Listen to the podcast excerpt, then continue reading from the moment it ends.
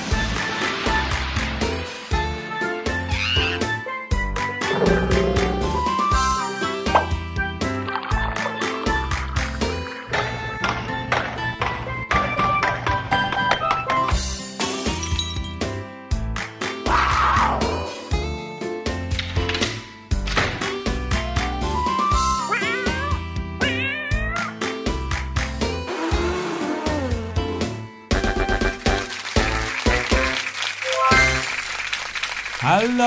สวัสดีครับ มาแล้วมาแล้วเสียงของพี่หลุยมาแล้ว พร้อมกับเสียงของพี่ดี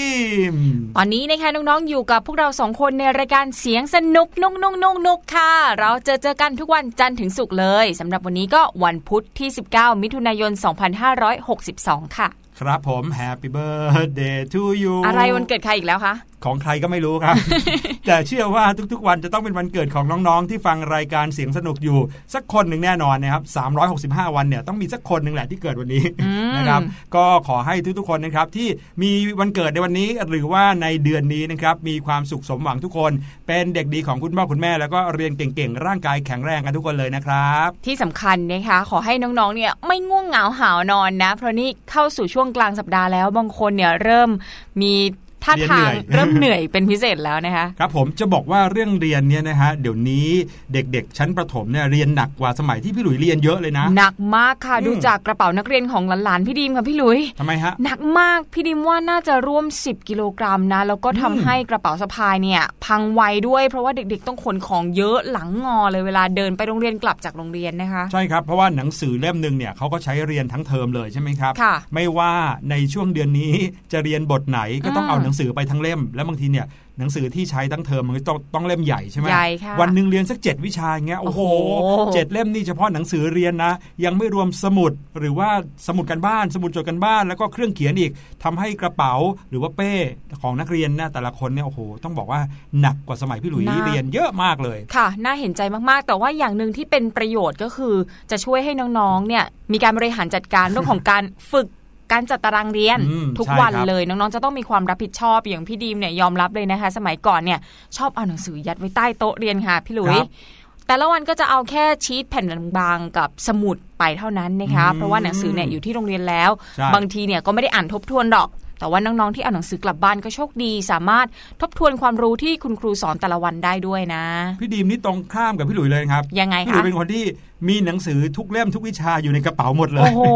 ดีมากเลย คือว่ามันก็ไม่ดีตรงที่ว่ามันหนักมากแล้วก็ไม่จัดตารางสอนด้วยนะครับคือไม่ว่าจะวันไหนเนี่ยนะครับก็มีหนังสือเราทุกวิชาเลยนะครับแล้วก็หนังสือกระเป๋าหนังสือของพี่หลุยเนี่ยจะอ้วนมากเลยนะครับแล้วก็ ตอนสมัยเด็กๆ ก็ตัวเล็กนิดเดียวเนาะแล้วก็ถือกระเป๋านักเรียนใบใหญ่ๆเนี่ยจนกระทั่งเชื่อไหมครับ ตอนใกล้ๆจะปิดเทอมเนี่ย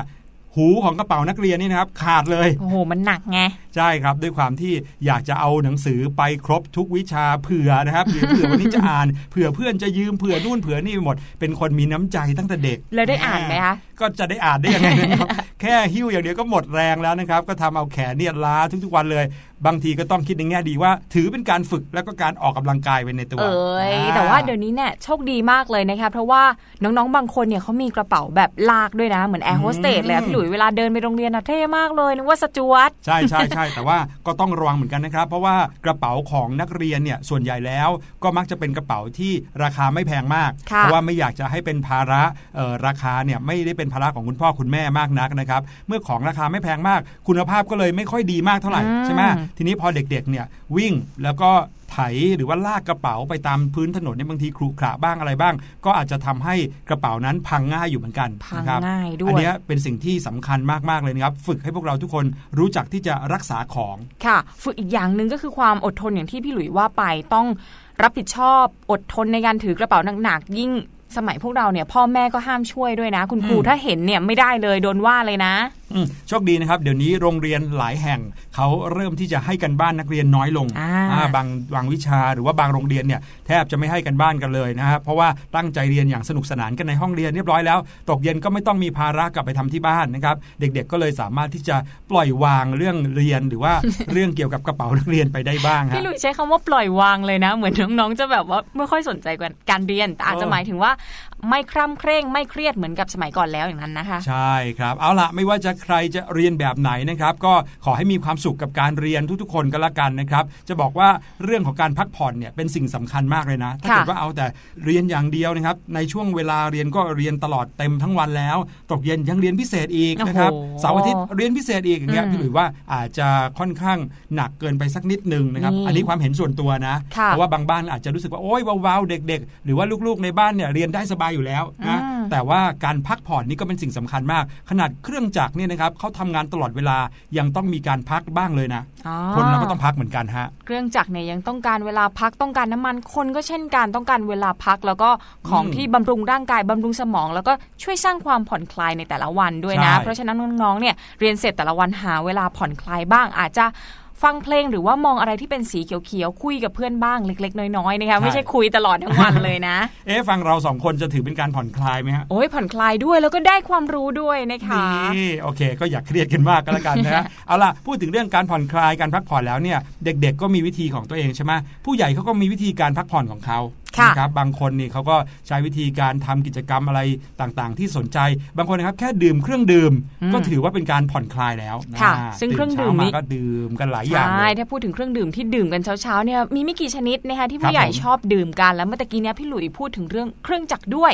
เสียงที่เราจะให้ฟังในวันนี้ก็ เกี่ยวกับเครื่องจักรหรือว่าเป็นอุปกรณ์เครื่องมืออย่างหนึ่งที่ต้องทำหน้าที่ทุกเช้าเลย นี่เราไปฟังเสียงนั้นกันดีกว่านะครับว่าเกี่ยวข้องกับที่บ้านเราบ้างหรือเปล่า หรือว่าเราเคยได้ยินเสียงนี้ในบ้านของเราบ้างหรือเปล่า ไปฟังกันครับ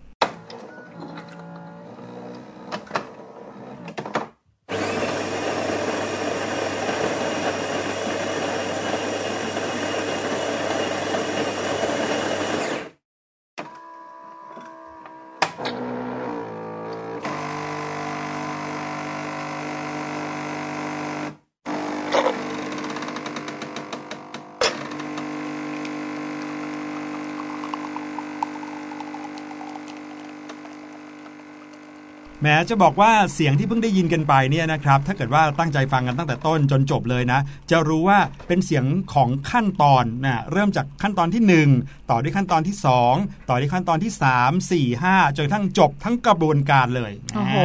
นี่อันนี้เป็นการบอกใบด้วยนะ แค่ได้ยินเนี่ยกลิ่นก็มาเลยนะสำหรับพี่ดีมเนี่ยอยากจะลุกเดินออกไปนอกห้องบันทึกเสียงแล้วก็ ไปที่ร้านกาแฟเลยนะคะอ่าอันนั้นแหละครับก็คือสิ่งที่พี่ดีมแอบเฉลยมาสักนิดหนึ่งแล้ว เสียงที่น้องๆได้ยินเมื่อสักครู่นี้ ถ้าเกิดว่าเป็นคนที่มีเจ้าเครื่องนี้อยู่ที่บ้านนะครับพี่หลุยว่าตอบถูกแน่นอน เพราะว่าเสียงของเขาจะแทบเหมือนกันทุกเครื่องเลย ไม่ว่าจะเป็นเครื่องไหนในโลกนี้นะครับนั่นก็คือเสียงของเครื่องชงกาแฟ หรือว่าเครื่องทำกาแฟนั่นเองครับ บางบ้านเนี่ยอาจจะไม่มีเครื่องชงกาแฟ แต่ว่าถ้าเกิดน้อง ตามคุณพ่อคุณแม่ไปตามร้านกาแฟเนี่ยก็อาจจะมีโอกาสได้เห็นนะ แล้วเครื่องชงกาแฟก็มีขนาดหลากหลายเลย เล็กๆก็มีใหญ่ ๆ ก็มีนะคะ ราคาเนี่ยมีตั้งแต่หลักพันหลักหมื่นหลักแสนก็มีนะคะใช่ครับจะบอกว่ากาแฟเนี่ยนะเป็นเครื่องดื่มชนิดหนึ่งนะครับที่นิยมดื่มกันไปทั่วโลกเลยนะครับ เด็กๆอาจจะยังไม่ได้รับอนุญาตให้ดื่มกาแฟนะไม่ใช่เป็นเพราะว่าเป็นเครื่องดื่มมึนเมานะแต่ว่าเป็น เครื่องดื่มที่มีความเข้มนะครับความเข้มที่ว่านี่ก็อาจจะทำให้หัวใจเราเต้นแรงได้นะครับ เด็กๆอาจจะเลยยังไม่ค่อยชอบกาแฟเท่าไหร่ อีกอย่างหนึ่งอาจจะเป็นเพราะว่ากาแฟนั้นขมด้วย ใช่ พูดถึงเรื่องขมๆเด็ก ๆ ก็จะไปโยงเกี่ยวกับยานะคะอพอมาเจอกาแฟขมๆอีกเด็ก ๆ อาจจะไม่ชอบสักเท่าไหร่ใช่แต่ว่าทำไมผู้ใหญ่ถึงได้ชอบดื่มกาแฟกันจังเลย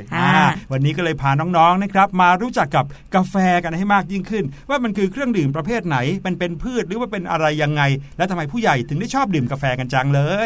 สำหรับกาแฟนะคะเป็นเครื่องดื่มที่ทำมาจากเมล็ด ซึ่งได้จากต้นกาแฟค่ะ ก็เลยมักจะเรียกว่าเมล็ดกาแฟ หรือว่าเมล็ดกาแฟคั่วนั่นเองนะคะคก็มีการปลูกต้นกาแฟในมากกว่า 70 ประเทศทั่วโลกเลย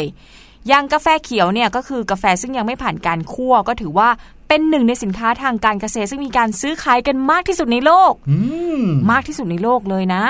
กาแฟเนี่ยก็ถือว่ามีส่วนประกอบของคาเฟอีนค่ะทำให้มีสรรพคุณชูกำลังในมนุษย์ ปัจจุบันก็ถือว่าเป็นเครื่องดื่ม ซึ่งได้รับความนิยมมากที่สุดในโลก ใช่ครับ ไม่ว่าไปประเทศไหนนะครับในทั่วทุกมุมโลกเลยนะครับ ประเทศที่เจริญมากเจริญน้อยล้วนแล้วแต่มีกาแฟเป็นเครื่องดื่มหลักๆ กันทั้งนั้นเลย ค่ะ เชื่อกันว่าสรรพคุณชูกำลังจากเมล็ดของต้นกาแฟนะคะ ถูกพบครั้งแรกในเยเมน แถบอาระเบีย และทางตะวันออกเฉียงเหนือของเอธิโอเปียค่ะ ซึ่งการปลูกต้นกาแฟในสมัยแรกนะคะ แพร่ขยายในโลกอาหรับ ส่วนหลักฐานบันทึกว่าการดื่มกาแฟเนี่ยได้ปรากฏขึ้นราวกลางคริสตศตวรรษที่ 15 ค่ะ ก็ถือว่าเป็นหลักฐานที่เชื่อถือได้และเก่าแก่ที่สุด ไปพบกันที่วิหารซูฟี่ในเยเมนแถบอาระเบียค่ะ ทีทีนี้จากโลกมุสลิมนะคะกาแฟก็ได้แพร่ขยายไปยังทวีปยุโรป อินโดนีเซีย และทวีปอเมริกาโอ้แค่นี้ก็ทั่วโลกแล้วนะไปไกลแล้วนะคะคในระหว่างที่กาแฟเริ่มเดินทางจากทวีปอเมริกาเหนือและตะวันออกกลางสู่ทวีปยุโรป กาแฟก็ยังถูกส่งผ่านไปยังซิซิลีและอิตาลี ในตอนต้นคริสตศตวรรษที่ 17 ด้วย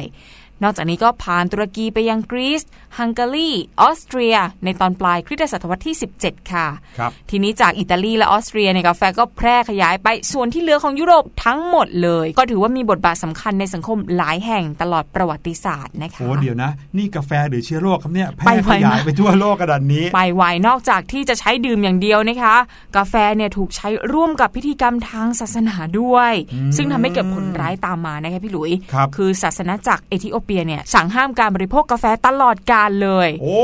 แต่ว่าว่าห้ามดื่มกาแฟอีกต่อไป ใช่ เพราะว่าถูกใช้ร่วมกับพิธีกรรมทางศาสนาไปแล้วนะคะคแต่ว่าจนถึงรัชสมัยของจักรพรรดิเมเนลิกที่สองก็ถูกห้ามในจักรวรรดิออตโตมัน ระหว่างคริสตศตวรรษที่ 17 เนื่องจากมีสาเหตุทางการเมือง แล้วก็มีส่วนเกี่ยวพันกับกิจกรรมทางการเมืองหัวรุนแรงในทวีปยุโรปด้วยโอ้เดี๋ยวนะครับ เครื่องดื่มไม่ใช่เป็นแค่เครื่องดื่มซะแล้วนะครับ กลายไปเป็นสัญญลักษณ์ เป็นอุปกรณ์ หรือว่าเป็นสิ่งที่ใช้ในความหมายของการเมืองนะครับ การต่อต้านอะไรต่ออะไรมากมายเลย แสดงว่าประวัติศาสตร์ของกาแฟเนี้ยมันยาวนานมากจริงๆนะครับน่าจะเป็นหลักพันปีมาแล้วนะค่ะ ทีนี้มาดูที่สายพันธุ์กาแฟกันบ้างดีกว่า ที่นิยมปลูกเนี่ยก็มีทั้งอาราบิก้าและโรบัสต้านะคะ เจ้าโรบัสต้าเนี่ยจะมีรส เข้มกว่า แล้วก็ทนทานต่อราสนิมใบกาแฟมากกว่า คือทนต่อโรคมากกว่านั่นเอง ทั้งสองสายพันธุ์เนี่ยนิยมปลูกในละตินอเมริกา เอเชียตะวันออกเฉียงใต้ และทวีปแอฟริกานะคะสำหรับเมล็ดกาแฟของทั้งสองพันธุ์เนี่ยเมื่อสุกแล้วก็จะถูกรวบรวมนำไปผ่านกรรมวิธีและทำให้แห้งค่ะ หลังจากนั้นเนี่ยเมล็ดจะถูกคั่วในอุณหภูมิที่แตกต่างกัน ขึ้นอยู่กับรสชาติที่ต้องการ แล้วก็จะถูกบดและบ่มเพื่อผลิตกาแฟ กาแฟก็สามารถตระเตรียมและนำเสนอได้ในหลายวิธีใช่ครับ อันนี้มีเกร็ดความรู้เพิ่มเติมนิดนึงนะครับพี่หลุยเคยได้ยินที่ร้านกาแฟเนี่ยคนเขาด้วยความที่เราก็เป็นคนชอบดื่มกาแฟเหมือนกันนะะคนที่ร้านกาแฟเขาจะบอกว่าพี่สนใจแบบคั่วเข้มหรือคั่วอ่อนอ่าอันนี้เป็นอย่างที่พี่ดีมบอกเมื่อกี้ครับมเมล็ดกาแฟจะถูกคั่วในอุณหภูมิที่แตกต่างกัน ให้ผลที่แตกต่างกัน ถ้าอยากบอกว่าคั่วอ่อนๆอย่างเงี้ยครับมันก็จะได้มเมล็ดกาแฟที่มีรสเปรี้ยวนิดนึง แต่ถ้าคั่วเข้มนะครับเมล็ดกาแฟที่ได้ก็จะมีรสขมปีเลยนะครับซึ่งก็แล้วแต่ว่าใครชอบแบบเปรี้ยวหรือว่าแบบขมนะแต่ถ้าสำหรับเด็กๆเนี่ยพี่หลุยว่าไม่น่าจะมีใครชอบนะทั้งเปรี้ยวทั้งขมเลยเนี่ยนะครับหัดกินลูกอม ลูกอมรสกาแฟก่อนนะคะเบื้องต้น ลูกอมรสนมอะไรอย่างนี้นะครับ แล้วก็หลังจากที่เขาเอาเมล็ดกาแฟที่คั่วแล้วเนี่ยมันก็จะเป็นกรอบๆใช่ไหมครับ เหมือนกับเมล็ดของพืชชนิดอื่น ๆ ที่มันคั่วแล้วแข็งเนี่ยเขาก็จะเอามาบดครับบดจนเป็นผง แล้วสิ่งที่บดเป็นผงแล้วเนี่ยแหละครับเขาถึงจะเอามาผ่านน้ำร้อนแล้วก็ชงเป็นกาแฟ ที่พี่ดิมบอกว่ากาแฟสามารถเตรียมและนำเสนอได้หลายวิธีเนี่ย พูดง่ายๆก็เหมือนกับเวลาน้องๆ ไปที่ร้านกาแฟนี่แหละครับ แล้วก็ไปเห็นเมนูมากมายเลยอยู่บนบอร์ดเมนูข้างหลังใช่ไหมเขาก็จะบอกว่าอเมริกาโน่คาปูชิโน่อะไรอีกนะลาเต้เอสเปรสโซ่อเมริกาโน่เพียบเลยนะครับ พวกนี้แหละครับ คือสิ่งที่เรียกว่าการตระเตรียมกาแฟ เพราะถ้าเกิดว่าอย่างเป็นอเมริกาโน่ก็จะเป็นการเอากาแฟนะครับที่ได้มานะครับผ่านน้ำร้อนแล้วก็เอามาผสมกับน้ำ นะครับเพื่อให้กลายเป็นกาแฟดำๆเลยนะครับเหมือนโอเลี้ยงเลยแต่ว่าไม่ใส่น้ำตาลนะครับแต่ถ้าเกิดว่าเป็นคาปูชิโน่ก็จะมีครีมนม หรือถ้าเกิดว่าเป็นลาเต้ก็จะมาเอามาผสมนม แล้วก็กินรสชาติอ่อนๆหน่อยอ่าอันนี้บางคนเขาก็ชอบลองนะครับพูดถึงเรื่องของเมนูกาแฟไปแล้วนะ ทีนี้มาดูเรื่องวิธีการชงกาแฟหรือว่าเครื่องชงกาแฟกันบ้างดีกว่า ว่ามีกี่ประเภทอะไรบ้าง อันนี้ก็ที่พวกเราได้ยินเมื่อกี้เนาะใช่ค่ะ คือเครื่องชงกาแฟเนี่ยก็แบ่งออกเป็น 7 ประเภทนะคะ มาดูสิว่าพี่หลุยชอบแบบไหนเหมือนกับพี่ดิมหรือเปล่านะคะ แบบแรกเนี่ยคือเครื่องชงกาแฟแบบหยดหรือว่าแบบ drip ค่ะ หรือว่า drip coffee maker นั่นเอง อันนี้พี่ดิมชอบมากที่สุดเลยทำง่ายด้วยนะ เดี๋ยวนี้ไม่ต้องมีเครื่องชงกาแฟก็ได้ ใช่ใช่เขาขายกันเป็นซอง น้องๆ เชื่อว่าหลายบ้านอาจจะมีเหมือนกันนะ เป็นซองนะครับ แล้วก็ก็เอาซองเนี่ยมาวางไว้บนบนแก้วบนแก้ว แล้วก็เทน้ำร้อนผ่านนะครับ เหมือนกันกับ ชาเลยอะชาเป็นซองๆนะแต่คราวนี้เป็นกาแฟ รอมันหยดทีละติ้งทีละติ้งก็เหมาะกับการเอาไปตั้งแคมป์เหมือนกันนะนั่งรอได้นะคะ ส่วนอีกประเภทหนึ่งก็คือเครื่องชงกาแฟแบบเป็นกาหยด หรือว่าแบบ Neapolitan Drip Pot นะคะยังมีเครื่องชงกาแฟแบบฝรั่งเศสนะครับหรือว่า French press นะครับ อันนี้ก็จะเป็นการชงแบบต้นตำรับของทางฝรั่งเศสเขานะค่ะ อีกประเภทหนึ่งคือเครื่องชงกาแฟแบบเอสเปรสโซ่ค่ะ ชื่อก็บอกแล้วน่าจะเข้มข้นนะคะเอสเปรสโซ่จะเป็นที่นิยมมาก ๆ เลยนะครับเอสเปรสโซ่ก็จะออกมาเป็นกาแฟช็อตเล็กๆนะครับเป็นแก้วเล็ก ๆ น้องๆเห็นเชื่อว่าหลาย ๆ คนเคยเห็นแล้วก็อาจจะสงสัยว่าทำไมเขากินกันแก้วเล็กแค่นั้นเองจะไม่อิ่มอะไร พี่ดิมกิน 2ช็อตตื่นไป 2 วันเลยนะอืมนะครับแล้วยังมีเครื่องชงกาแฟแบบ moka pot อ่าอันนี้ค่านี่คืออะไรเอ่ยพี่ดิมเคยเห็นนะจะเป็นแบบว่าคล้ายๆกับกาชาเหมือนกันนะคะครับ แล้วก็ยังมีเครื่องชงกาแฟแบบ percolator percolator ชื่อแปลกมากนะ เดี๋ยวไว้ไปหาข้อมูลว่าคืออะไรนะครับ แล้วก็สุดท้ายครับ เครื่องชงกาแฟแบบสุญญากาศค่ะ ไม่รู้ว่าเป็นยังไง แต่แน่นอนไม่ใช่อากาศในการชงแน่นอนนี่ว่ากันว่าจะได้รสชาติของกาแฟที่แตกต่างกันออกไปอีกนะครับเอาละครับคราวนี้ถ้าเกิดว่าน้องๆได้เห็นคุณพ่อสั่งกาแฟ น้องๆอาจจะเข้าใจมากขึ้นนะฮะว่าคุณพ่อเอ๊ะเขาดื่มแบบไหนทำไมต้องมีชื่อเรียกแปลกๆด้วยอ๋อมันมีความแตกต่างกันอย่างนี้นี่เองนะครับ อ๋อยังมีเกร็ดความรู้อีกนิดนึงเกี่ยวกับกาแฟนะครับก็บอกว่ากาแฟนั้นเป็นสินค้าส่งออกที่สำคัญที่สุดของโลกเลยละครับ ในปีคริสตศักราช 2004 นะฮะกาแฟเนี่ยเป็นสินค้าการเกษตรส่งออก ที่ทำรายได้เป็นอันดับหนึ่งเลย ในจำนวน 12 ประเทศ มีกาแฟเนี่ยเป็นส่งออกอันดับหนึ่งถึง 12 ประเทศนะครับแล้วก็เป็นพืชที่มีการส่งออกอย่างถูกต้องตามกฎหมาย ที่มีมูลค่าสูงสุดเป็นอันดับ 7 ของโลกครับ เขาบอกว่ากาแฟนั้นได้รับการพูดคุยกันโต้เถียงกันนะครับในการในด้านการเพาะปลูกนะครับแล้วก็เรื่องของผลกระทบต่อสิ่งแวดล้อมด้วย แน่นอนแหละครับ เพราะว่าในเมื่อคนนิยมดื่มกันเยอะ ก็ต้องมีการปลูกเยอะพอปลูกเยอะเสร็จปุ๊บก็เริ่มมีคนกังวลว่าโอ้โห ถ้าโลกนี้ปลูกแต่กาแฟเนี่ยอาจจะทำให้สิ่งแวดล้อมเนี่ยเพี้ยนไปหรือเปล่าอ๋อหรือว่าปลูกแต่กาแฟแล้วจะทำให้พืชผลชนิดอื่นเนี่ย ได้รับผลกระทบหรือเปล่า ได้รับการปลูกน้อยหรือเปล่าโอ้เห็นได้ชัดเลยนะ ว่าไม่ว่าเรื่องอะไรเนี่ยที่มันมากเกินไปหรือน้อยเกินไป มันก็จะมีผลต่อสิ่งอื่นเสมอเลยล่ะครับ ค่ะ ระยะยาวต้องมีการศึกษาผลกระทบนะครับเรื่องของการปลูกกาแฟที่มากเกินไปอย่างที่พี่หลุยบอกไปกระทบระบบนิเวศส่วนอื่นๆด้วยหรือเปล่าอะน้องๆ ฟังแล้วนะก็อย่าลืมไปหาความรู้เพิ่มเติมกันด้วยเกี่ยวกับเรื่องเหล่านี้นะคะ วันนี้เราพูดถึงเรื่องกาแฟตั้งแต่ช่วงแรกเลยเข้มข้นกันไปเลยนะคะคแต่ว่าช่วงที่2เนี่ยน่าจะเหมาะสำหรับเด็กๆ มากขึ้นไปอีกค่ะ กับช่วง learning song ค่ะ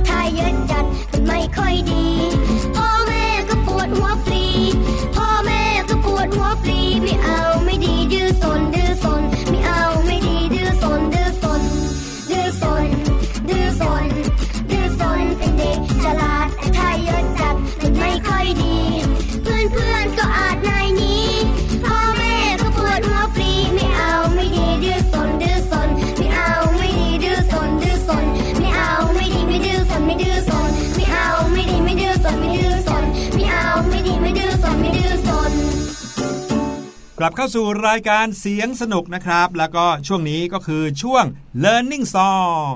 สำหรับ Learning Song นะคะแน่นอน เราจะมีเพลงสนุกสนุกน่ารักน่ารักให้น้องๆ ฟังเป็นประจำทุกวันเลย และหลังจบเพลงนะเราจะมาพูดคุยกันเกี่ยวกับเรื่องของเพลงเหล่านั้นนะคะ ใช่แล้วนะครับ บางเพลงก็ให้คติสอนใจ บางเพลงก็ให้ความรู้รอบตัวแปลกๆด้วยนะครับวันนี้คงจะเป็นเรื่องราวของเพลงนะครับที่น้องๆ คุ้นเคยกันเป็นอย่างดี จะว่าไปเนี่ยเคยฟังในรายการเราหลายรอบแล้วแต่พี่หลุยเนี่ยไปฟังอีกสักรอบหนึ่งครับแล้วก็เกิดไอเดียขึ้นมาอันนึงอยากจะพูดถึงสัตว์ ชนิดอื่น ๆ ด้วยนะครับ เพราะว่าเพลงนี้พูดถึงสัตว์ชนิดหนึ่งนะครับที่มีความเขาเรียกว่าที่คุ้นเคยกันใกล้ตัวเด็กๆ แน่นอนนะ ใช่แล้วครับก็คือไก่ออกไข่นั่นเองนะครับ ไก่ที่ออกไข่เนี่ยเราคงจะคุ้นเคยกันอยู่แล้ว แต่ว่าเดี๋ยวหลังจากเพลงนี้เราจะมาคุยกันเรื่องอะไร เป็นเรื่องของไก่หรือเปล่า หรือว่าเป็นเรื่องของไข่ไปฟังเพลงนี้กันก่อนนะครับ ไก่ออกไข่ครับช่วง learning song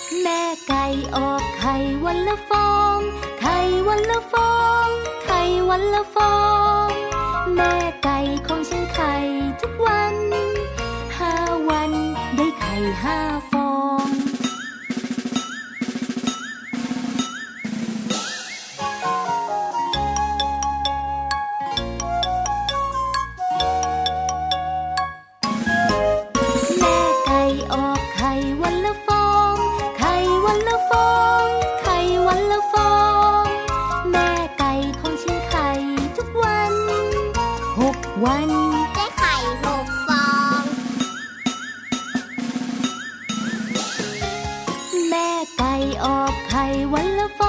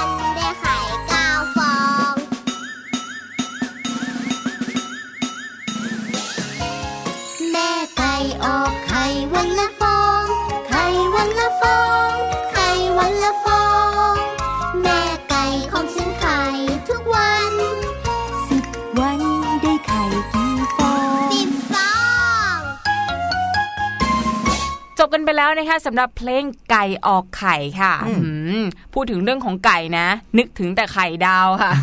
ไม่ค่อยจะติดตามเรื่องของการฟักไข่หรือว่าออกไข่ของไก่สักเท่าไหร่เพลงนี้ะบอกว่าแม่ไก่ออกไข่วันละฟอง ไข่วันละฟอง ไข่วันละฟองนะครับ ไก่เนี่ยออกไข่ได้ทีละหนึ่งฟองจริงหรือเปล่าอ่าจริง ๆ แล้วก็คือออกมาทีละฟองเลยครับแต่ว่าออกติดต่อกันได้มากแค่ไหนเนี่ยขึ้นอยู่กับสารอาหารที่ไก่เขาได้รับไปด้วยนะ บางทีไก่ที่แบบว่าอุดมสมบูรณ์มากๆ ก็อาจจะออกไข่ได้คราวละมากๆนะครับแต่ถ้าเกิดว่าเป็นไก่ที่อาจจะร่างกายไม่ค่อยสุขภาพดีเท่าไหร่ก็อาจจะนานๆออกไข่สักทีหนึ่งออกมาทีละหนึ่งฟองสองฟองแบบนี้นะครับแต่ว่าหลาย ๆ คนก็ชอบเลี้ยงไก่ เพราะว่าไก่เนี่ยออกไข่ได้ด้วยนะครับค่ะทำให้ได้อาหารมากขึ้นเนื้อหมูนี่บางนี่ทีเอาไปขายก็ยังได้เลย บ้านพี่ดีมค่ะ ขอคุยหน่อย ตอนแรกเลี้ยงไว้ 9 ตัวค่ะ ทุกครับเช้าจะมีไข่ 9 ฟองออกมาเลยพี่หลุยโอ้ยไฮโซแล้วมีแล้วมีตัวหนึ่งนะออกเป็นไข่แฝดออกมาด้วย คือไข่หนึ่งฟองเนี่ยเตาะออกมาแล้วจะมีไข่แดงสองฟองเลอ๋ยอคือหมายถึงทุกวันเลยเหรอครับใช่เออเป็นบางวันค่ะอ๋อถ้าเป็นเจ้าตกใจไข่หมดแฝดนะคะ แต่ว่า แต่ละวันเนี่ยจะเฉลี่ยแล้วจะมีไข่ออกมาให้กินวันละ9ฟองเลย เห็นไหมครับ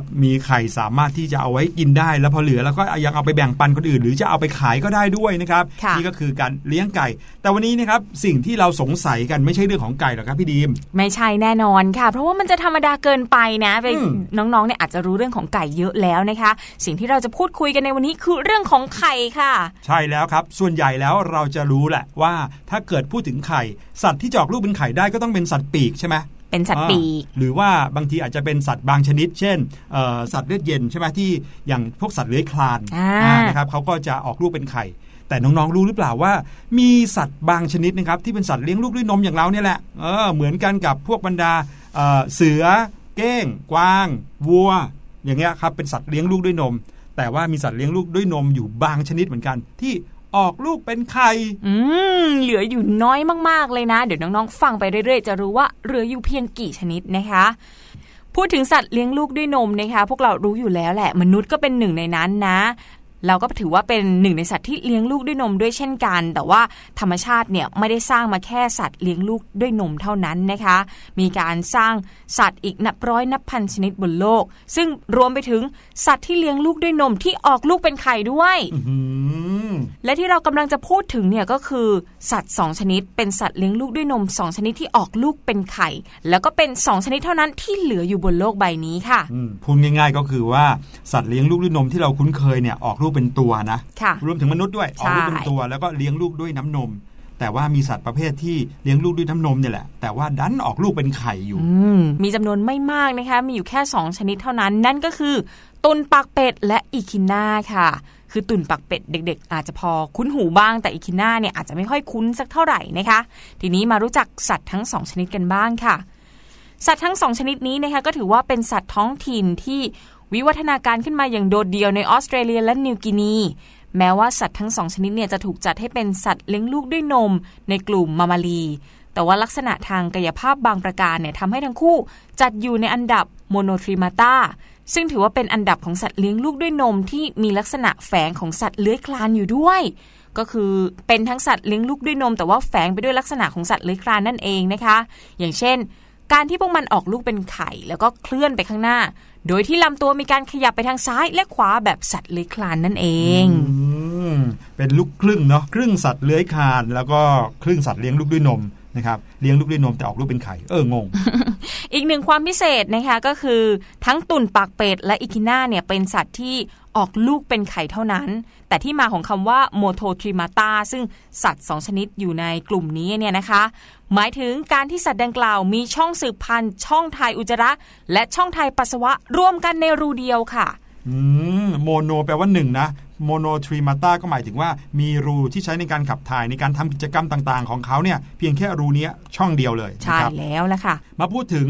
ชีวิตของเจ้าสัตว์หนึ่งใน 2 ชนิดนี้ก่อนนะครับ อย่างแรกก็คือตุ่นปากเป็ดนะครับ ถึงแม้ว่าเจ้าตุ่นปากเป็ดเนี่ยนะครับจะเป็นที่นิยมหรือว่าที่รู้จักกันกว้างขวางในเมืองจิงโจ้ หรือว่าออสเตรเลียเนี่ยครับแต่ก็ไม่ใช่ว่าเขาจะมีความเป็นอยู่ที่สุขสบายอะไรนะครับ เพราะว่าพวกเขาเนี่ยเป็นสัตว์แปลกที่มีความต้องการเฉพาะพอสมควรเลยนะครับทั้งบ้านของเขาที่ต้องแห้งสนิทนะครับรังของเขาจะต้องอยู่ใกล้กับแม่น้ำแล้วก็จะต้องสะอาดใสไหลแรง อันนี้หมายถึงน้ำที่อยู่ เป็นแหล่งน้ำข้างๆรังเขาเนี่ยครับต้องสะอาดใสไหลแรง และยังต้องมีเมนูอย่างกุ้งปู แล้วก็สัตว์ไม่มีกระดูกสันหลังคอยเสิร์ฟแบบไม่ขาดอีกด้วยเรียกได้ว่าอยู่ยากพอสมควรอยู่ยากมากเลยนะคะ แต่ถึงแม้ว่าจะมีสิ่งอำนวยความสะดวกครบครันแล้วเนี่ยการใช้ชีวิตแบบตุ่นปักเป็ดก็ยังยากอยู่ดีค่ะ เพราะว่าตาของพวกมันเนี่ยโอ้โหแย่มากๆเลย สมกับที่ชื่อว่าตุ่นมากๆเลยนะคะแต่ว่าสิ่งที่ทำให้พวกมันเนี่ยสามารถคลำทางใต้น้ำและหาอาหารกินได้เนี่ย ก็คือเซ็นเซอร์ที่ปักเป็ดของพวกมันนั่นเอง มีเซ็นเซอร์ด้วยนะคะคซึ่งเจ้าเซ็นเซอร์เนี่ยถือว่าไวต่อความเปลี่ยนแปลงของกระแสน้ำมาก ๆ เลย แถมพวกมันเนี่ยยังสามารถดมตามกลิ่นและสารเคมีในน้ำรวมทั้งกระแสไฟฟ้าที่ปล่อยออกมาจากที่ประจรของบรรดากุ้งหอยปูปลาได้อีกด้วยค่ะโอ้โห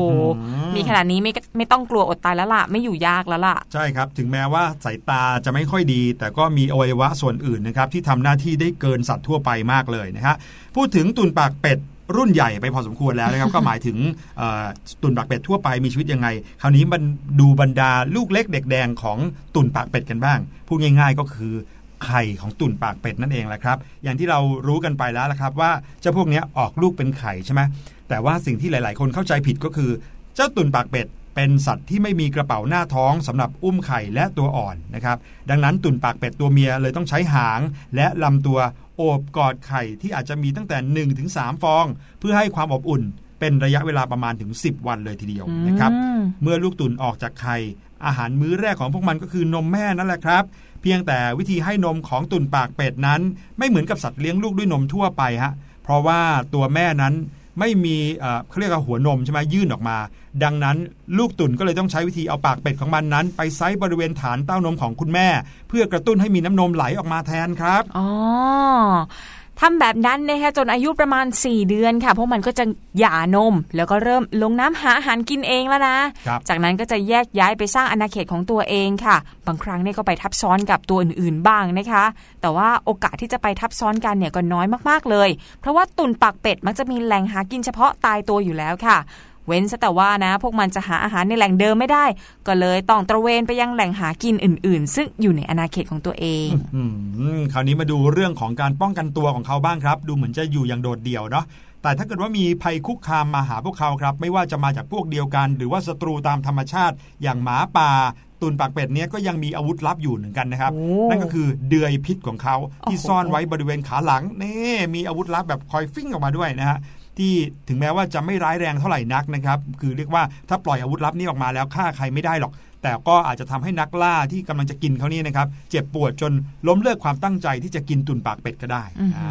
หือพูดถึงตุนปากเป็ดไปแล้วนะคะทีนี้มาพูดถึงอีคิน่ากันบ้างดีกว่าค่ะ หลายคนเนี่ยอาจจะทำหน้าสงสัยว่าเอ๊ะเจ้าตัวนี้มันหน้าตาเป็นยังไงนะครับแต่ถ้าบอกว่าอีคิน่าเนี่ยก็คือตัวกินมดที่มีหนามล่ะโหหลายคนเริ่มจะนึกภาพออกแล้วนะคะตัวกินมดจะเป็นสัตว์สีเท้าเนาะเดินค่ะอย่างที่เราเคยเห็นนั่นแหละครับ แต่ว่าปากเขาก็จะเล็ก ๆ แต่ตัวเนี้ยมีหนามด้วยแล้วหนามนี่เหมือนเม็ดเลยนะใหญ่โตเริ่มเทิมเลย ทีนี้มาดูเรื่องของพฤติกรรมของมันกันบ้างดีกว่า พฤติกรรมของพวกมันเนี่ยเหมือนกับตัวกินมดทุกอย่างเลยนะคะ แม้ว่าความจริงแล้วพวกมันเนี่ยจะมีส่วนเกี่ยวข้องกันน้อยมากๆก็ตาม และสิ่งที่ทำให้พวกมันแตกต่างจากตัวกินมดทั่วไป นั่นก็คือพฤติกรรมการวางไข่ของพวกมันนั่นเองอ่าอืมครับผมเป็นยังไงฮะคือว่าเจ้าตัวอีคิดน่าเนี่ยถึงแม้ว่าพวกมันเป็น Monotremata เหมือนกับตุ่นปากเป็ดแต่ว่าพวกมันเนี่ยมีกระเป๋าหน้าท้องนะครับ ซึ่งนั่นก็มีความจำเป็นอย่างหนึ่งค่ะ เพราะว่าอีคิดน่าเนี่ยไม่มีที่อยู่เป็นหลักเป็นแหล่งเหมือนตุ่นปากเป็ดไงคะ พวกมันเนี่ยต้องเดินตระเวนหามดหาปลวกกินไปเรื่อยๆ เลย ก็เลยต้องมีกระเป๋าหน้าท้องเอาไว้เก็บลูกนั่นเองครับตอนกลางคืนเนี่ยพวกมันจะซ่อนตัวตามพุ่มไม้หรือว่า ฝังตัวลงใต้ดิน ส่วนตอนกลางวันก็นอนพักผ่อนค่ะโผล่เอาเฉพาะหนามแหลมๆออกมาเท่านั้นนะคะโอ้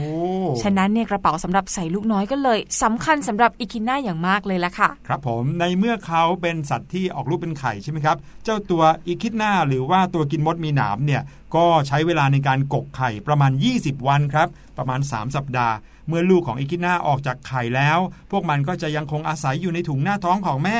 แล้วก็ดูดนมจากต่อมน้ำนมในกระเป๋าหน้าท้อง แบบเดียวกับจิงโจ้เป๊ะเลยล่ะครับ และเมื่ออายุได้ประมาณสัก 50 วัน พวกมันก็จะเริ่มมีรูปร่างหน้าตาเหมือนแม่ของมันมากขึ้นครับแถมยังมีหนามเล็กๆ ขึ้นมาตามตัวด้วยโอ้ยน่ารักน่าดูเลยละครับ เวลานี้เองนะครับที่แม่ของอีคิดนาจำเป็นที่ต้องหาโพรงดินแล้วล่ะ หาที่อยู่เป็นหลักเป็นแหล่ง เพื่อที่จะนำเจ้าตัวน้อยไปซ่อนไว้ แล้วก็ย้อนกลับมาให้นมทุกๆ2อสาวัน โอ้โห ดูสิ เหมือนแม่ที่ต้องออกไปทำงานเนาะแล้วก็กลับมาหาลูกทุกๆ 3 วัน จนเมื่ออายุได้ประมาณสัก 7 เดือนนะครับ ลูกของอีคิดนาก็จะเริ่มออกเดินทางไปพร้อม ๆ กับแม่ ก่อนที่จะไปแยกใช้ชีวิตของตัวเองโอ้โหดูวงจรของชีวิตเขาสิครับ ค่ะ ส่วนความพิเศษอีกอย่างหนึ่งของอีคิน่านั่นก็คือพวกมันเนี่ยสามารถมีชีวิตอยู่ได้ แม้อุณหภูมิร่างกายเนี่ยจะลดต่ำเหลือแค่ 4 องศาเซลเซียสค่ะโอ้หนาวมากเลยนะคะ แต่หากว่าฤดูหนาวปีไหนนี่มีอากาศเย็นจัด พวกมันก็สามารถจำศีลได้นานหลายเดือนเลย เพื่อหนีหนาวได้อีกด้วย และเมื่ออีคิน่าต้องเผชิญกับนักล่าอย่างหมาป่าดิงโก้พวกมันจะทำทุกวิถีทางเลยค่ะ เพื่อป้องกันส่วนท้องอันอ่อนนุ่ม ไม่ว่าจะเป็นการม้วนตัวเป็นบอลหนามแน่นจนแกะไม่ออกนะคะ หรือว่าจะฝังตัวในดิน แล้วก็ใช้กรงเล็บยึดพื้นดินเอาไว้ เพื่อไม่ให้นักล่าเนี่ยขุดมันขึ้นมาได้ง่าย ๆ โอ้โหอืมวิธีการในการป้องกันตัวของสัตว์แต่ละชนิดก็มีความแตกต่างกันออกไปนะครับ นั่นก็คือสัตว์ 2 ชนิดในโลกนี้นะครับที่มีความแปลกประหลาดนะฮะเพราะว่าเขานั้นเป็นสัตว์เลี้ยงลูกด้วยนมแต่ออกลูกเป็นไข่นะครับแล้วก็มีวิถีชีวิตในการใช้ชีวิตตั้งแต่เกิด จนกระทั่งแยกย้ายจากพ่อแม่เนี่ยนะครับค่อนข้างคล้ายๆกันนะครับ ก็ถือว่าเป็นสิ่งมหัศจรรย์อีกอย่างหนึ่งที่โลกนี้สร้างสรรค์ขึ้นมานะครับเอาละฮะนั่นก็คือเรื่องราวที่พวกเราเอามาฝากกันในช่วง Learning Song ในวันนี้ครับ จบจากเรื่องราวของสัตว์แปลกๆ ที่เราพูดถึงกัน 2 ชนิดนี้นะคะเราพักกันอีกครู่เดียวค่ะ แล้วช่วงหน้าเจอกันในช่วงเสียงแสนสนุกค่ะ สบัดจินตนาการ สนุกกับเสียง เสริมสร้างความรู้ในรายการ เสียงสนุก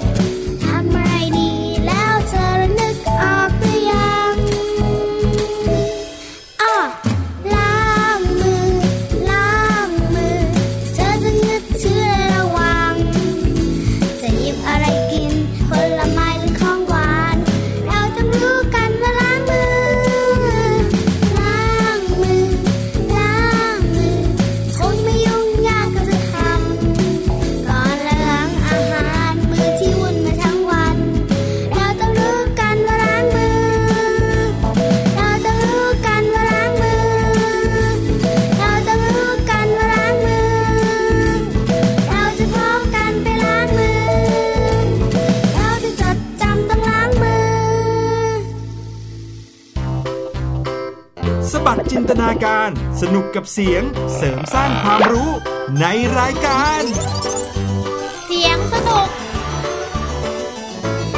กลับเข้าสู่รายการเสียงสนุกนะครับ ในช่วงครึ่งหลังท้ายๆแบบนี้นะฮะ ในหนึ่งชั่วโมงของเราก็จะได้มาพาน้องๆไปฟังเสียงนะครับ ของอะไรที่แสนสนุกจริง ๆ ทุกๆ วันจันทร์ถึงศุกร์ก็จะเป็นเสียงของเครื่องดนตรีใช่ไหมแต่ว่าในวันพุธแบบนี้ครับ ก็จะเป็นเสียงของน้องๆกันเองนี่แหละแหม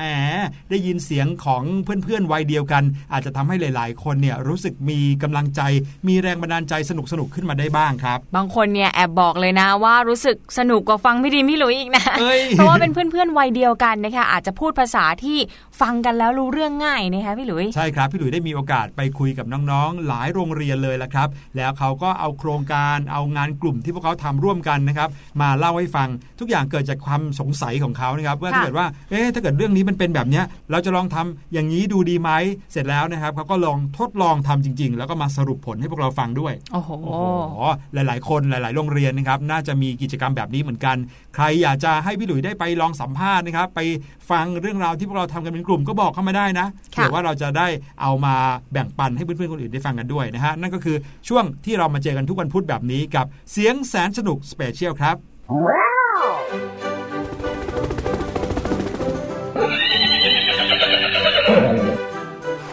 ช่วงเสียงแสนสนุก เสียงแสนสนุก special ในวันนี้นะครับในวันพุธนี้เราจะพาน้องๆนะครับไปพบกับน้องๆ โรงเรียนสาธิตละอออุทิศครับ ในกลุ่มนี้เนี่ยเขาน่ารักมากๆเลยนะฮะเขาลอง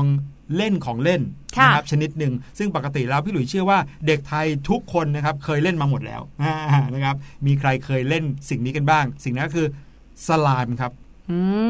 พี่ดีมรู้จักไหมสลามพี่ดีมอะขอสารภาพเลยว่าตอนเด็กๆพี่ดีมไม่ได้เล่นสลามปั้นแต่ดินน้ำมันค่ะพี่หลุยแต่อันอันนั้นคือยุคของพี่ดีม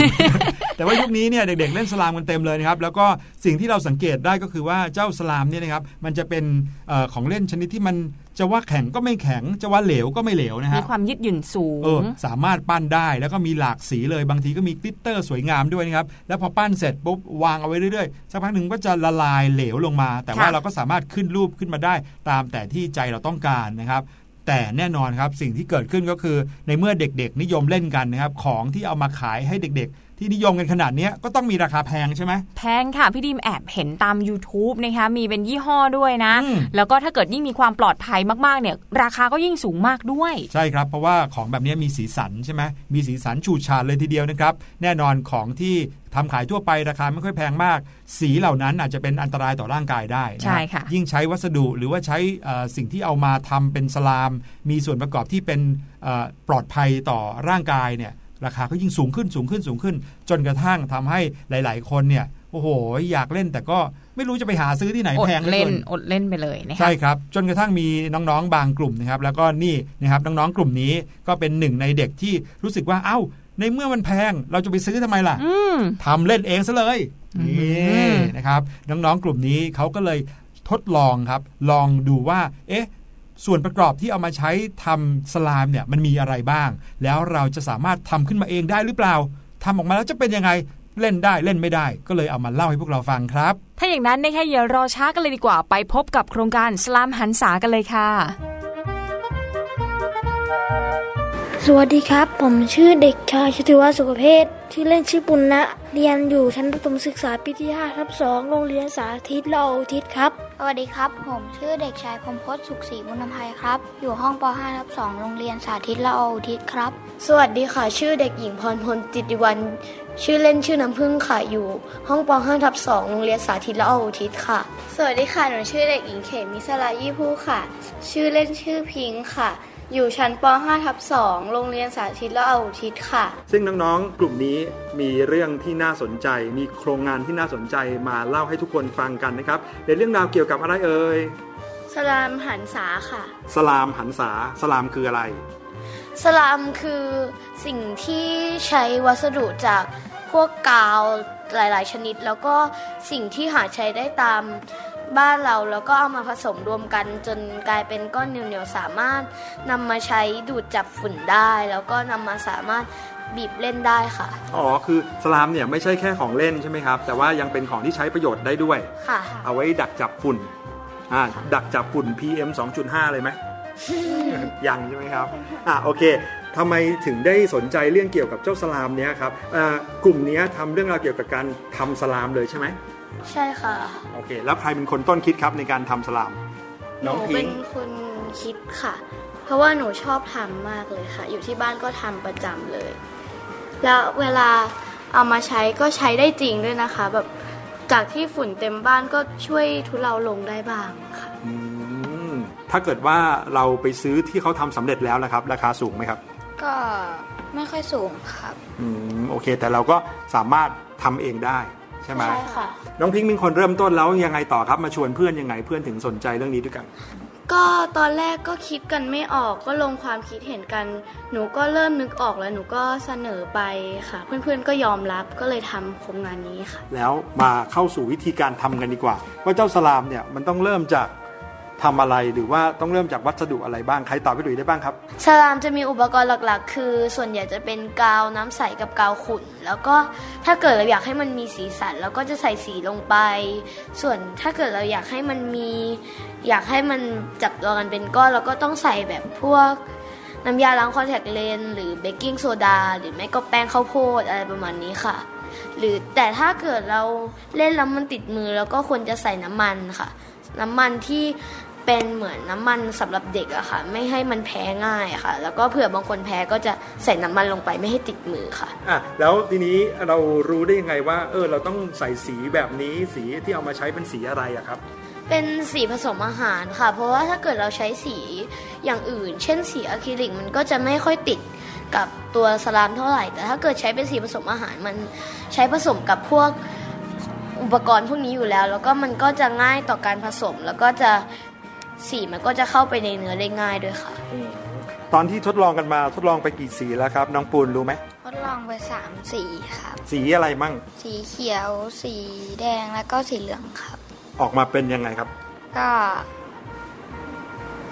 สำเร็จหมดได้ทั้งบ้าสางมสีไม่ได้บ้างอ๋อเหรอที่ว่าได้บ้างไม่ได้บ้างเนี่ยคือยังไงครับสำเร็จสีเขียวสีเดียวครับ อ้าวเหรอแล้วแล้วแล้วสีอื่นๆล่ะครับ ล่าสุดเพิ่งสำเร็จสีเหลืองครับ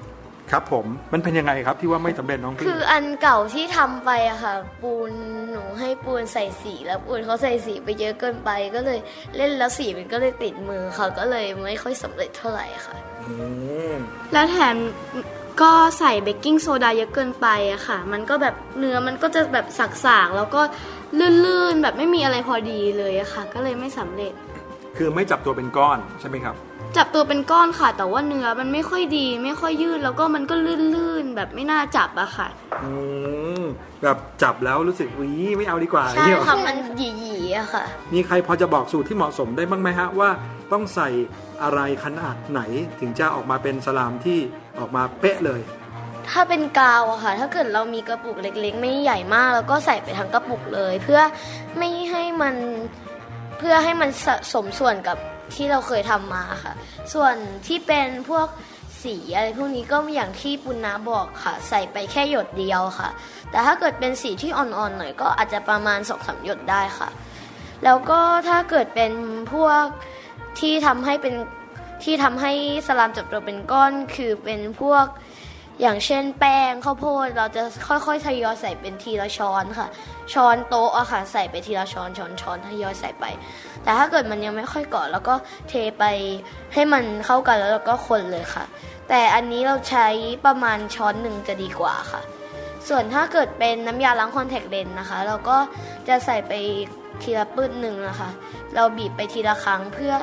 เพื่อถ้าเกิดเราใส่เยอะเกินไปน้ำมันก็จะชุ่มแล้วก็จะมันก็จะไม่เกาะตัวกันเป็นก้อนค่ะคำว่าปืดหนึ่งนี่ก็คือการบีบทีหนึ่งใช่ไหมใช่ค่ะเดี๋ยวพี่หลุยสรุปให้เพื่อนๆที่ฟังอยู่เขาเข้าใจตามไปด้วยนะครับ ก็คือว่าใช้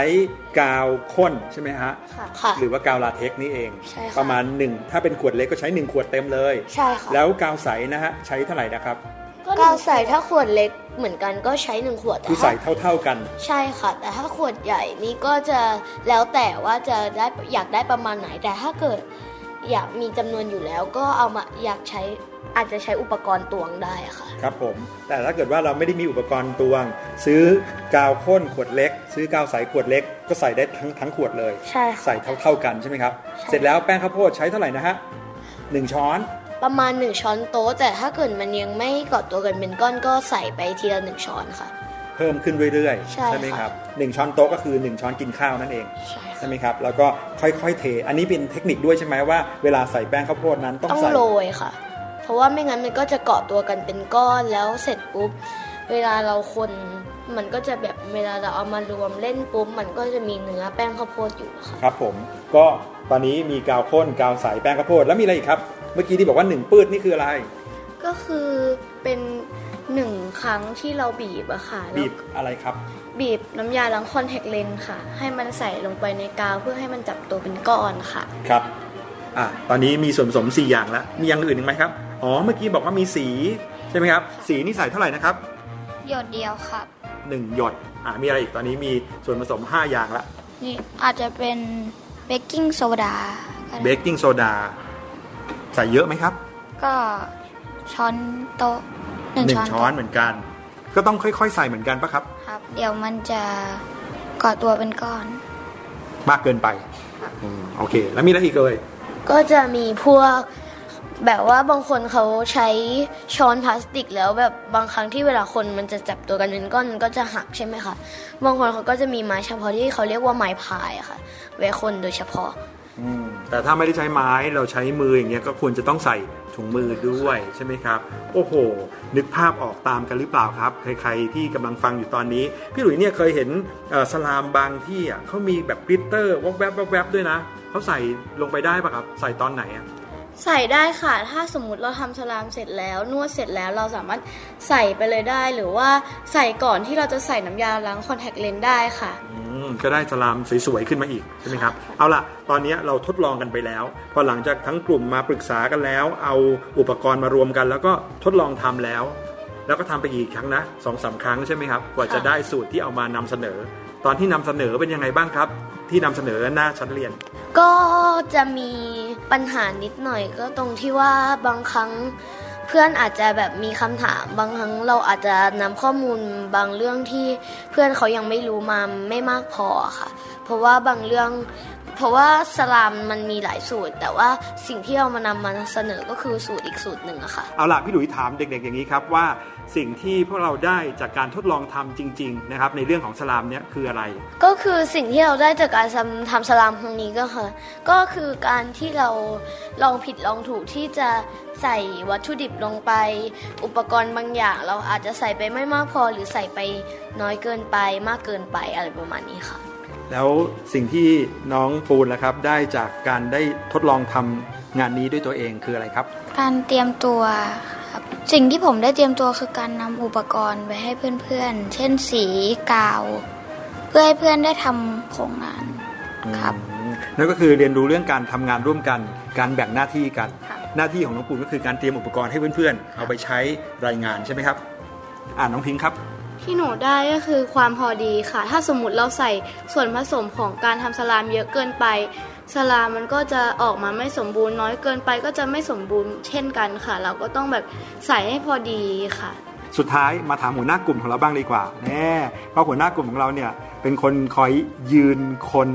สไลม์ให้เพื่อนๆด้วยนะครับถามน้องปุณนะครับ สิ่งที่เราได้จากกิจกรรมครั้งนี้ของเราคืออะไรเอ่ยฝึกความสามัคคีครับทำงานร่วมกันทำงานเป็นทีมครับ มีทะเลาะกันบ้างไหมครับ มีอยู่นิดนึงครับอ้าวแล้วเวลาเพื่อนๆทะเลาะกันสรุปจบยังไงล่ะครับเนี่ย ก็จบแบบโอ้ happy ending อะครับ มีการยอมกันนิดนึงอ่าน้องพิงครับ ก็จบแบบเราก็ต้องเปิดใจกว้างยอมรับความคิดเห็นของเพื่อนๆค่ะ ไม่งั้นเรื่องทะเลาะกันโครงงานมันก็จะไม่สำเร็จนะคะ อะถามน้องน้ำพึ่งนิดนึงครับ ปัญหาที่พบจากการทำงานนี้ด้วยตัวเอง แล้วก็ทำงานกลุ่มกับเพื่อนๆ มีปัญหาที่พบหรือความยากอยู่ตรงไหนยังไงบ้างครับ ก็คือบางครั้งที่เวลาเราทำอะค่ะ บางครั้งเวลารอบแรกที่เราทำบางสูตรเช่นสูตรกาวขุ่นนะคะ มันก็ ไม่จับตัวกันเป็นก้อนเราก็ต้องมาลองทำใหม่อะค่ะ ลองทำอยู่สองครั้งก็กว่าจะได้มาค่ะ แต่พอที่เราทำเสร็จแล้วนะครับ เจอปัญหาแล้วเรามีการแก้ไขใช่ไหมฮะแล้วผลออกมาเป็นยังไงสำเร็จตามที่หวังค่ะ พอใจด้วยใช่ไหมครับค่ะ โอเค และนั่นก็คือเรื่องราวของน้องๆ ชั้นป .5 ทับ2นะครับ กับกลุ่มสลามหันษา หวังว่าน่าจะได้สูตรนะครับ แล้วก็ได้วิธีการในการทำสลามเอาไว้เล่นกันที่บ้าน แล้วก็ไม่ใช่แค่เล่นอย่างเดียวด้วย เมื่อกี้น้องน้ำพึ่งและน้องพิงค์แล้วก็ทุกๆ คนบอกว่าสลามยังใช้ประโยชน์ได้ด้วย ไหนบอกอีกทีที่ครับใช้ประโยชน์ในการทำอะไรบ้าง ใช้ในการดูดจับฝุ่นที่อยู่ตามสิ่งของต่างๆ ค่ะ ก็เอามาทำกันนอกเหนือจากที่จะต้องไปเสียเงินซื้อนะเราก็ทำเองได้ด้วย โอเคนั่นนั่นก็คือเรื่องราวของกลุ่มสลามหันษานะครับจากน้องๆ โรงเรียนสาธิตละออุทิศนะครับ เดี๋ยวคราวหน้าคิดแคนดูจะพาคุณผู้ฟังแล้วก็เพื่อนๆทุกคนไปฟังเรื่องราวโครงงานที่น่าสนใจโครงงานไหนน้องๆ โรงเรียนอะไร ติดตามกันให้ดีนะครับ วันนี้ลาไปก่อนแล้วแล้วก็สวัสดีทุกๆคนด้วย สวัสดีครับ สวัสดีค่ะโอ้โห สุดยอดไปเลย นึกถึงตัวเองสมัยเด็ก ๆ เหมือนกันนะครับพี่ดีมที่อยากจะเล่นอะไรเนี่ยก็ลองทำเองดูเอออย่างหนังสติ๊กเนี่ยนะครับเมื่อก่อนขายอันหนึ่งหลายสิบบาทเลยนะครับพี่หลุยส์ก็เลยไปเที่ยวหากิ่งไม้นะเอามาทำเป็นรูปตัว Y หากิ่งไม้รูปตัว Y ก่อนนะครับแล้วเอามาเอ่อทำให้มันกลายเป็นหนังสติ๊กเอาหนังยางมาผูกเนี่ยก็สามารถเล่นได้เหมือนกันค่ะนี่แต่น้องกลุ่มนี้ทำสไลม์ขึ้นมาเองเลยโอ้โหคือสุดยอด น้องๆ สมัยนี้เนี่ยโชคดีมากๆเลยนะ เพราะว่ามีอินเทอร์เน็ตมี YouTube ก็เลยสามารถประดิษฐ์อะไรต่างๆ ได้มากมายเลย รวมไปถึงของเล่นด้วยช่วยประหยัดเงินให้กับคุณพ่อคุณแม่ได้มากเลยนะคะใช่แล้วละครับ นั่นก็คือสิ่งที่นำมาฝากกันในวันนี้นะครับตลอดหนึ่งชั่วโมงเต็มกับรายการเสียงสนุก พบกันได้ใหม่ทุกๆ วันจันทร์ถึงวันศุกร์เลยนะครับบ่ายๆค่อนเย็นแบบนี้ เราเจอกันทุกวันจันทร์ถึงศุกร์แน่นอนกับพี่หลุยและพี่ดีม ส่วนวันนี้ลาไปก่อนแล้วครับ สวัสดีครับ สวัสดีค่ะ สบัดจินตนาการ สนุกกับเสียง เสริมสร้างความรู้ในรายการเสียงสนุก